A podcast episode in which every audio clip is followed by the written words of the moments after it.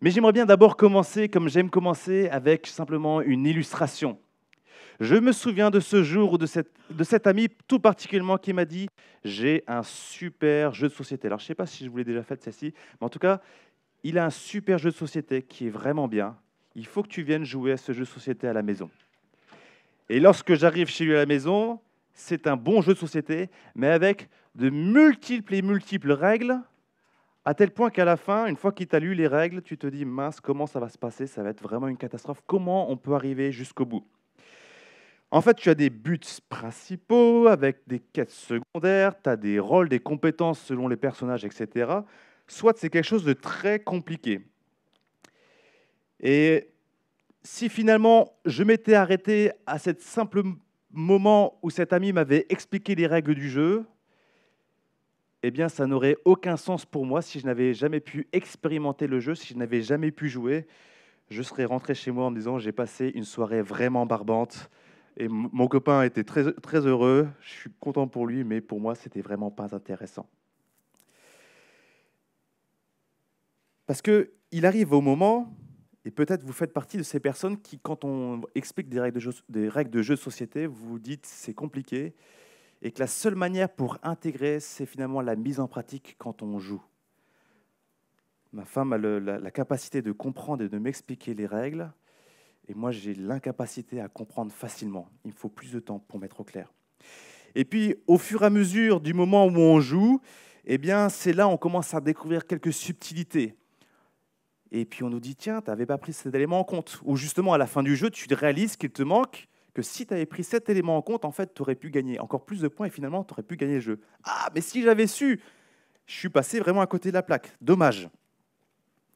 Au début, on tâtonne, on découvre plein de choses, et au bout d'un moment, on comprend, et nous sommes en mesure de comprendre les subtilités, les stratégies, et pour profiter de tous les éléments de règles et pour mener à bien sa stratégie. Et en fait, nous y voilà, ici, au chapitre 11. Cela fait partie maintenant de 10 euh, chapitre 12.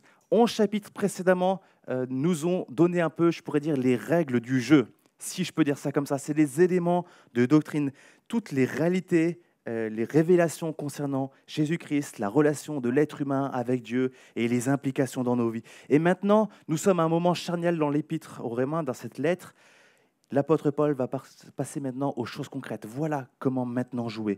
On va passer maintenant concret. On ne va pas rester simplement sur la théorie, mais maintenant, voilà comment ça doit impacter la vie. Comment vivre avec le but en perspective et vivre avec ce nouveau statut en Jésus? Comment, qu'est-ce que ça implique pour moi, toutes ces révélations, ces promesses, ces avertissements qu'on a pu voir dans les onze premiers chapitres?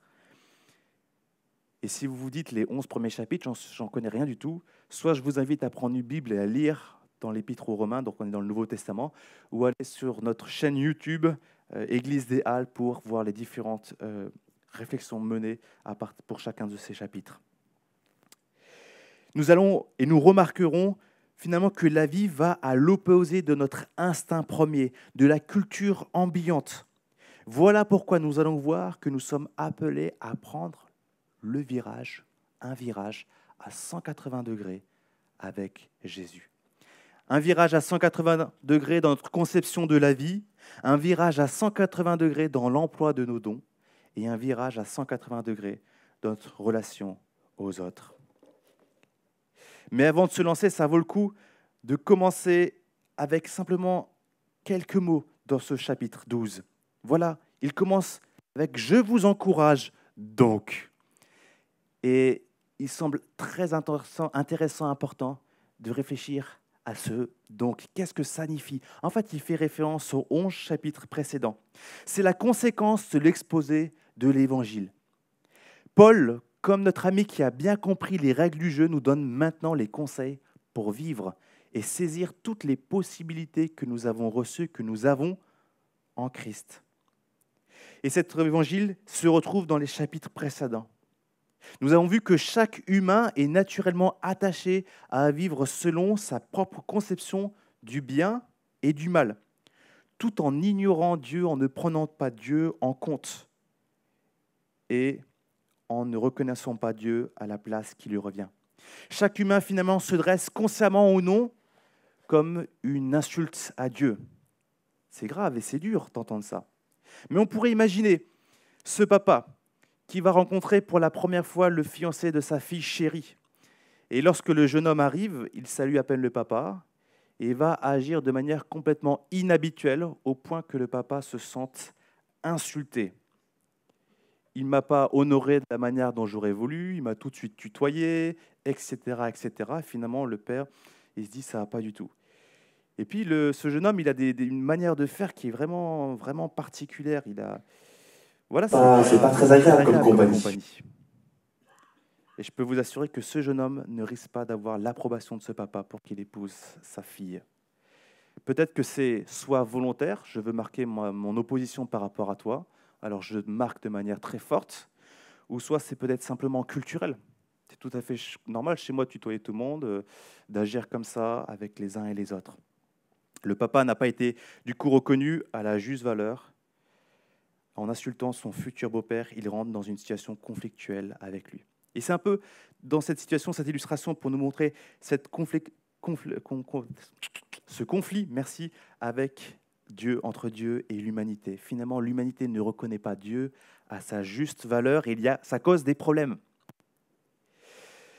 Mais, oh, on l'a chanté, Dieu dans sa grâce.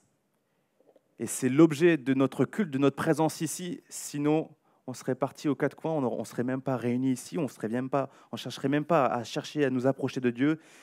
Dieu, dans sa grâce, apporte la délivrance par le moyen de la foi en Jésus-Christ. Sa vie juste et sa victoire sur la mort, finalement sur le mal, est mise au profit de tous ceux qui saisissent ce don immérité, cette grâce. Au point que l'apôtre Paul nous déclare que par l'union avec Jésus-Christ, ça nous révèle que celui qui croit est comme mort à son ancienne vie, avec la condamnation que ça comportait, pour renaître avec Jésus à une vie nouvelle, en paix avec Dieu. Dans l'union avec Jésus-Christ, c'est comme si nous étions morts pour notre péché, morts au péché, et nous revenions à la vie, à une vie nouvelle, réconciliés en paix avec Dieu. Et nous allons voir par la suite quel impact ça peut avoir. On, y reviendra. Il y a un changement qui est important et laissez-moi emprunter encore une autre illustration. Il y a une nouvelle relation, autrefois coupable, ennemi, en, conflit avec Dieu. Nous sommes maintenant réconciliés, amis, euh, nous sommes en paix avec Dieu. On pourrait dire qu'il y a un changement de statut. C'est comme de l'eau à un bloc congelé. Là, vous avez un gros bloc congelé et que vous vous dites, j'aimerais bien le faire passer dans cette boîte, mais cette boîte est trop petite, impossible de faire rentrer. Eh bien, c'est comme cette eau congelée qui devient liquide elle prend de nouvelles propriétés et peut faire des choses qui, sont, qui, n'étaient, qui étaient impossibles avant. Il s'agit d'un changement profond, d'un bouleversement profond. Un peu, ainsi Paul peut dire précédemment, de la même manière, vous aussi, considérez-vous comme mort pour le péché et comme vivant pour Dieu en Jésus-Christ notre Seigneur. Que le péché ne règne donc plus dans votre corps mortel, pour vous soumettre à lui par ses désirs. Ne mettez plus vos membres au service du péché comme des instruments de l'injustice, mais au contraire, livrez-vous vous-même à Dieu comme des morts revenus à la vie, et mettez vos membres à son service comme des instruments de la justice. En effet, le péché n'aura pas de pouvoir sur vous, puisque vous n'êtes plus sous la loi, mais sous la grâce. Il y a un bouleversement complet, un changement complet qui implique finalement à une, délivrance par rapport à des habitudes. On a, il y a un changement de vie qui est en marche, qui est complet. Et ce changement, il est à réaliser et à bien comprendre et à bien vivre. Encore une chose à bien comprendre. Tout ce plan de sauvetage, ce renouveau, est une grâce. Nous avons chanté tout par grâce. C'est-à-dire que c'est un cadeau immérité. On devrait mériter l'inverse et on ne prend pas compte de nos erreurs, de, de nos fautes. Et en plus de ça, on nous donne quelque chose de plus. Pour reprendre notre illustration, alors qu'il aurait été juste que le papa rejette la fiancée de, le fiancé de sa fille, il décide de lui faire, de faire lui-même le pas pour désamorcer la bombe et de réparer les dégâts occasionnés. C'est ce Dieu qui vient lui-même, qui va prendre le contact, qui va prendre le lien pour intervenir, pour créer un rétablissement. C'est une grâce, un don immérité. La conséquence d'un cadeau comme celui-ci, finalement, c'est la reconnaissance. Merci d'être allé au-delà de mes fautes, de mes échecs, pour faire ce qui était impossible à moi-même. L'amour de Dieu nous encourage à le respecter et à agir d'une manière qui lui fasse plaisir. Et on réalise aussi que le don de Dieu étant fait une fois pour toutes, nous comprenons que mes efforts, nos efforts pour faire ce qui est bien ne sont utiles ou sont inutiles dans la perspective d'obtenir mon salut pour être trouvé bien devant Dieu. Nous y reviendrons également. Ce ne serait alors plus une grâce de vouloir faire des choses pour obtenir l'approbation. Il s'agit plutôt de la conséquence. Tu m'as tellement aimé, je déborde en reconnaissance et je veux agir comme des gens qu'on apprécierait bien et que tout naturellement, il est tout à fait normal d'agir d'une manière qui soit juste et respectueuse envers ces personnes.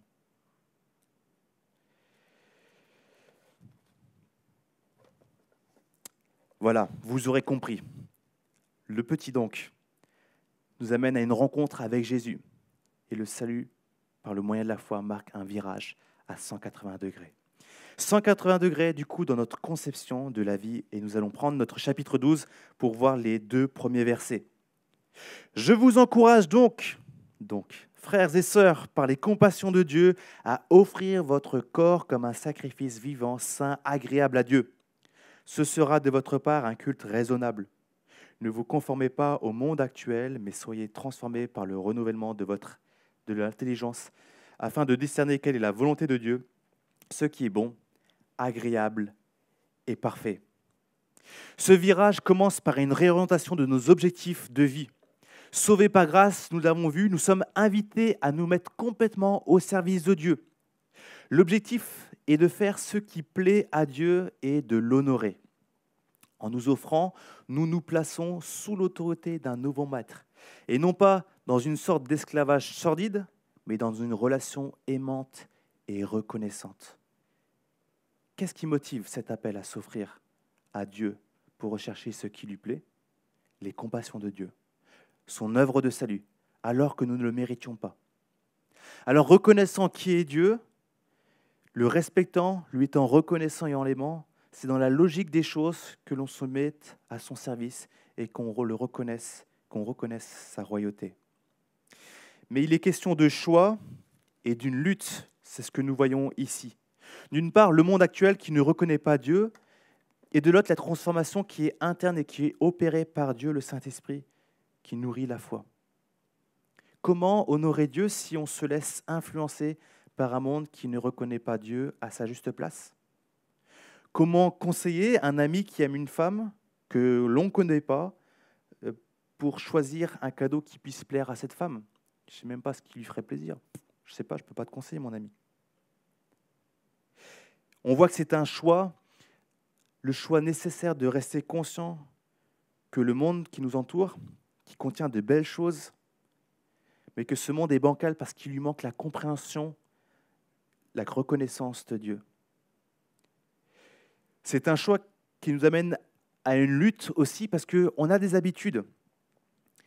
Et il est nécessaire de changer certaines habitudes pour renoncer à certaines choses qui nous paraissaient tout à fait normales et qui maintenant, avec du recul, on reconnaît que Dieu n'en est pas honoré, ce n'est pas juste, ou mes motivations profondes ne sont pas, ne sont pas saines. Il est question de notre corps, mais également de notre intelligence, finalement de tout notre être de la manière dont on va se mettre au service, dans la manière dont on va gérer notre, corps. On pourrait parler de nos appétits, de nos, désirs, de notre... On pourrait parler de nos pensées, de nos paroles, de nos actes. Dieu désire une transformation complète et profonde. Rien n'échappe à son regard. Alors, n'imaginons pas qu'une fois que nous sommes seuls dans notre chambre, que euh, il n'y en a que nous qui voyons ce que nous faisons. Alors, on peut se poser la question, Très bien. Il y a deux, deux réalités qui, qui peuvent s'affronter, ma vision, mes habitudes de moi-même, le monde qui ne conçoit pas qui est Dieu, et de l'autre côté, nous avons Dieu qui est présent. Alors comment choisir et comment être renouvelé, comment être, euh, être interpellé pour grandir dans cette compréhension et être transformé dans le renouvellement de l'intelligence? Nous avons vu, c'est un don que Dieu réalise par son esprit, il travaille en nous. Et des fois, tu peux voir des gens et tu dis, mais comment c'est possible? Tu as, complètement changé. C'est l'œuvre de Dieu qui est miraculeuse, qui est incroyable. Mais il travaille en collaboration avec nous. Et il nous donne cette grâce d'être interpellé par sa parole. Nous lisons en 2 Timothée 3,16 Toute l'écriture est inspirée de Dieu et utile pour enseigner, pour convaincre, pour corriger, pour instruire dans la justice, afin que l'homme de Dieu soit formé, équipé pour toute œuvre bonne.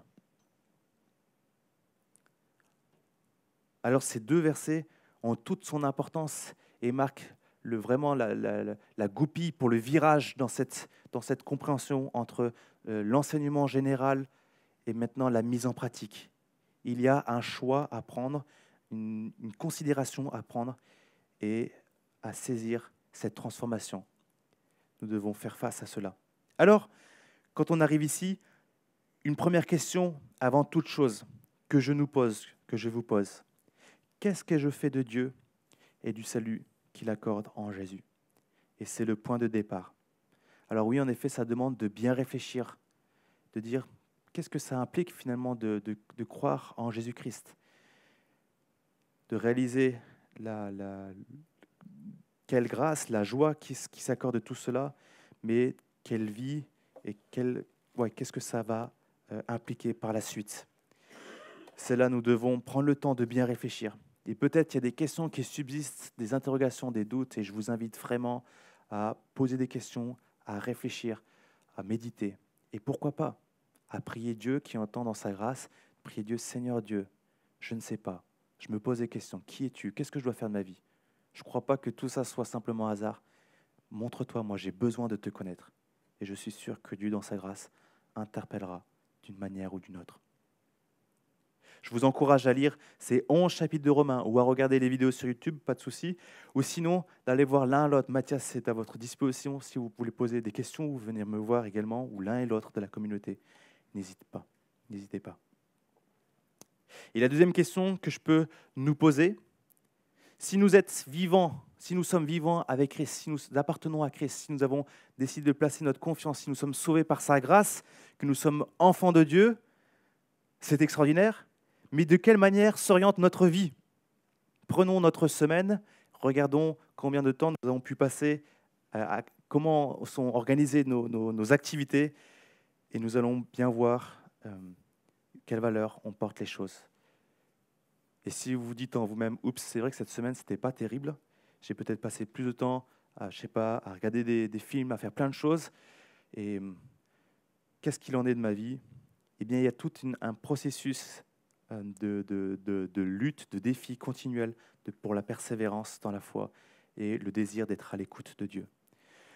Ce qui est incroyable, c'est que Dieu nous interpelle à vivre à, à sa suite dans toutes circonstances. C'est ce qu'on verra dans la suite, dans les petites choses comme dans les grandes choses, et nous pouvons nous réjouir et nous laisser transformer. Mais l'appel ici, c'est de, ne pas nous laisser influencer euh, par diverses choses qui peuvent nous présenter des belles choses, mais bancal, comme je vous l'ai dit, sans cette perspective de Dieu, mais d'être continuellement renouvelé, de rechercher ce qui peut nous faire grandir, ce qui peut nous nourrir spirituellement. Nous avons besoin de lire la Bible, de lire des bons livres, d'écouter des belles, bonnes prédications, d'être encouragé par des frères et sœurs, de pouvoir prier, de pouvoir chanter des louanges, de pouvoir vivre plein de choses encourageantes. Donc, un point d'interpellation qui est pour moi une réelle interpellation. Virage à 180 degrés. 180 degrés dans la manière de concevoir notre vie. Et maintenant, un virage à 180 degrés dans l'emploi de nos dons. Et je continue la lecture à partir du verset 3. Par la grâce qui m'a été donnée, je dis à chacun de vous de ne pas avoir une trop haute opinion de lui-même, mais de garder des sentiments modestes, chacun selon la mesure de foi que Dieu lui a donnée. En effet, de même que nous avons plusieurs membres dans un seul corps et que tous les membres n'ont pas la même fonction, de même, nous qui sommes en Christ, nous et sommes... Euh, pardon, de même, nous qui sommes plusieurs, nous formons un seul corps en Christ et nous sommes tous membres les uns des autres, chacun pour sa part. Nous avons des dons différents selon la grâce qui nous a été accordée. Si quelqu'un a le don de prophétie, qu'il l'exerce en accord avec la foi. Si un autre est appelé à servir, qu'il se consacre à son service. Que celui qui enseigne se donne à son enseignement. Et celui qui a le don d'encourager à l'encouragement. Que celui qui donne le fasse avec générosité. Celui qui préside avec zèle. Et que celui qui exerce la bienveillance le fasse avec joie. Nous voyons ici la bénédiction. Dieu accorde un cadeau, et ceci, c'est la communauté, une famille finalement de frères et de sœurs, avec des parcours qui sont bien variés, mais avec le point commun, Jésus-Christ, d'une rencontre avec Jésus-Christ, d'une reconnaissance du péché, d'une soumission, d'une acceptation de son amour. C'est lui, Jésus-Christ, qui forme le, le, responsable, la tête de ce corps, l'autorité, l'exemple. Et nous voyons que ici, quand il est question des dons, des capacités que Dieu donne pour la mise au service mutuel et l'édification mutuelle, l'apôtre Paul va commencer par mettre le doigt à un endroit sur un problème qui peut faire vraiment des, des ravages. Il s'agit de l'orgueil. Je dis à chacun, dit-il, de ne pas avoir une trop haute opinion de lui-même, mais de garder des sentiments modestes, chacun selon la mesure de foi que Dieu lui a donnée. C'est un sujet qui est important et qui nécessite des mises au point pour bien vivre l'Église. On le sait, l'orgueil, c'est ce besoin instinctif de nous comparer aux autres et de chercher à s'élever au-dessus des autres. L'importance de ma personne, de mon ego, de mon moi. Est-ce que on va bien me considérer à ma juste valeur? Est-ce que je suis bien par rapport aux autres, etc. Est-ce que ma manière de parler, de m'habiller est suffisamment pour montrer que je suis bien? L'importance de ma personne, de mon ego peut être telle que nous réalisons des choses pour nous mettre en valeur, en avant, sans que le cœur y soit forcément.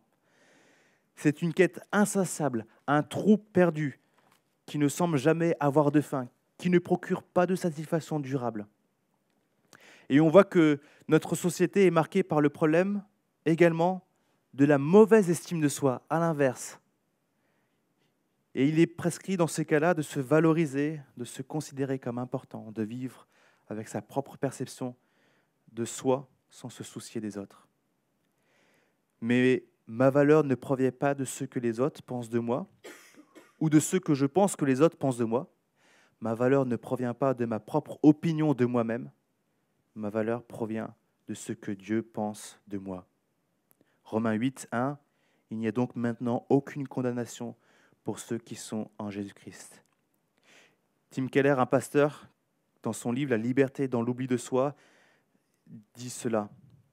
Dans le christianisme, dès que nous croyons, Dieu nous impute la performance parfaite de Christ, comme si elle était la nôtre, et il nous adopte dans sa famille.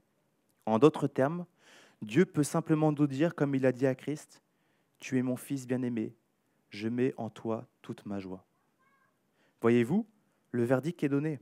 Maintenant, je peux agir sur la base de ce verdict, parce que Dieu m'aime et m'accepte. Je n'ai pas besoin de faire des choses pour enrichir mon CV. Je n'ai pas besoin de faire des choses pour impressionner. Je peux faire des choses, les choses pour le plaisir de les faire. Je peux aider les gens, aider des gens, non pour me sentir mieux ou pour remplir à vide. L'importance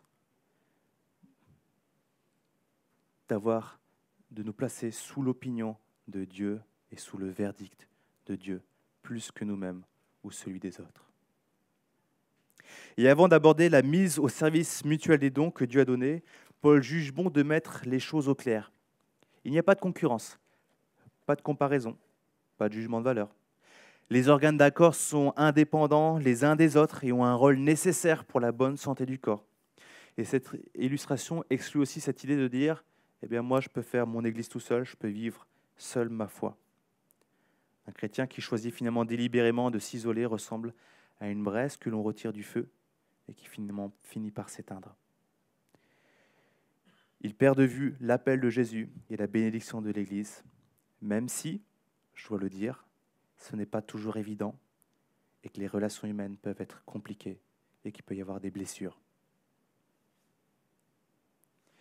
Il est intéressant de noter que Dieu accorde des dons dans sa grâce, selon des capacités. Dans ce contexte d'édification mutuelle, c'est un don. Il n'y a pas moyen de faire cocorico, regardez comme je suis doué, que je suis bon. c'est une grâce, Dieu accorde.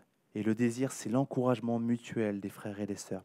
Nous sommes appelés à vivre pleinement nos dons dans de bonnes dispositions et en conformité avec la parole. On le voit ici avec toutes ces interpellations. Si quelqu'un a le don de prophétie, donc la capacité particulière pour édifier, pour exhorter, pour consoler le peuple de Dieu, qu'il exerce en accord avec la foi. Si un autre est appelé à servir, qu'il se consacre à son service. Que celui qui enseigne se donne à son enseignement. Que celui qui a le don d'encourager à l'encouragement. Que celui qui donne le fasse avec générosité. Que celui qui préside avec zèle. Et que celui qui exerce la bienveillance le fasse avec joie des bonnes dispositions de cœur à la gloire de Dieu et pour l'encouragement des frères et des sœurs. Alors se pose la question, la grande question, mais quel est mon don? De quelle manière je peux m'engager dans ce corps dont je fais partie? Plusieurs réflexions. Bah, Qu'est-ce qu'on aime faire? Est-ce qu'il y a des capacités pour lesquelles tu été reconnu? Et dans quoi vous êtes finalement doué?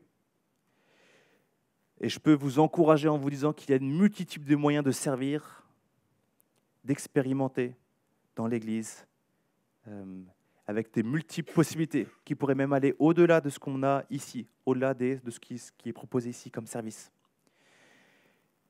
Et l'encouragement de dire il faut expérimenter pour voir et être à l'écoute pour entendre les retours des frères et des sœurs.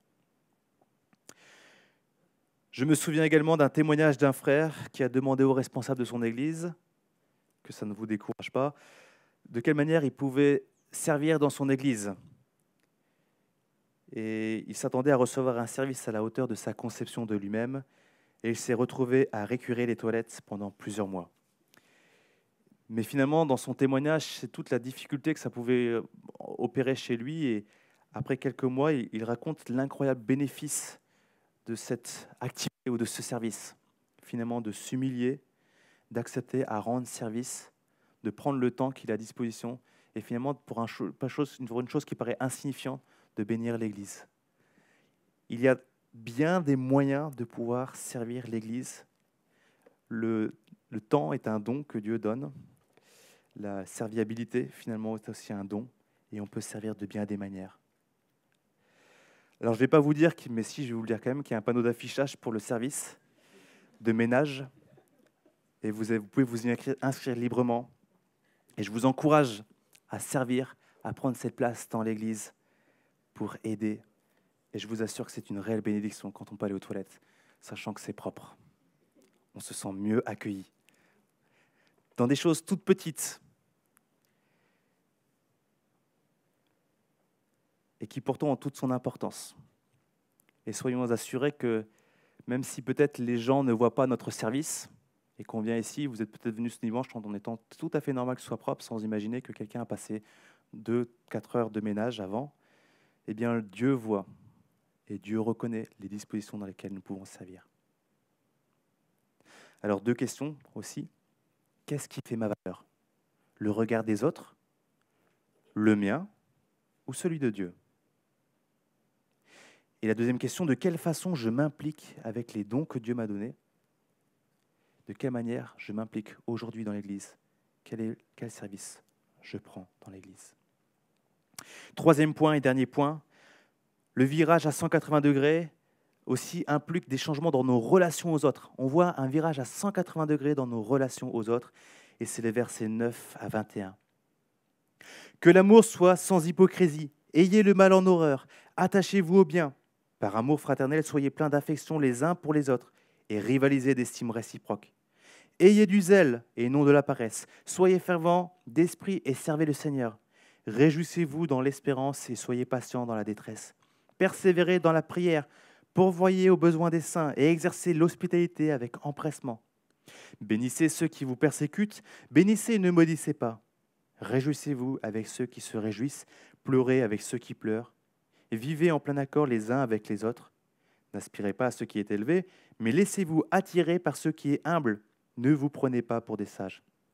Ne rendez à personne le mal pour le mal. Recherchez ce qui est bien devant tous les hommes. Si cela est possible et dans la mesure où cela dépend de vous, soyez en paix avec tous les hommes. Ne vous vengez pas vous-même, bien-aimés, mais laissez agir la colère de Dieu. Car il est écrit, C'est à moi qu'appartienne la vengeance. C'est moi qui donnerai à chacun ce qu'il mérite, dit le Seigneur. Mais si ton ennemi a faim, donne-lui à manger. S'il a soif, donne-lui à boire. Car en agissant ainsi, tu amasseras des charbons ardents sur sa tête. Ne te laisse pas vaincre par le mal, mais sois vainqueur du mal par le bien. Quand on lit ça, on peut se poser la question, vision utopique ou réalité? Et nous avons ici 22 exhortations qui sont censées cohérentes pour celui qui appartient à Jésus. Alors bien entendu, il s'agit d'un changement complet de sentiment, de gestion de l'amour et de la souffrance et de la colère. J'ai aucune prétention de vous dire qu'il s'agit tout à fait de mon profil en lisant cela, et que bel et bien je suis dans un cheminement, et c'est la réalité d'un cheminement qui accompagne le chrétien, sauvé en Jésus-Christ. On rentre dans un cheminement qui conduit jusqu'à la mort, jusqu'au jour où nous serons dans la présence de Dieu, renouvelés complètement. Nous avons le Saint-Esprit qui œuvre en nous et qui nous aide à choisir l'attitude juste, qui nous travaille, qui nous interpelle. Et je suis persuadé, et c'est ma prière, que ces quelques mots ce matin, ou cette parole de Dieu, puissent interpeller dans la semaine. Et le moment où on aura envie de rendre œil pour œil, c'est-à-dire de rendre ce qu'on nous a fait, qui ne nous a pas plu, peut-être qu'on se dira, ah, bénir nos ennemis, et on se rappellera, l'Esprit qui nous interpellera pour choisir ce qui est juste. Mais remarquez que ce passage est encadré par la même notion, le choix et de la lutte, le choix de la lutte. Verset 9. Ayez le mal en horreur, attachez-vous au bien. Et verset 21, ne te laisse pas vaincre par le mal, mais sois vainqueur du mal par le bien.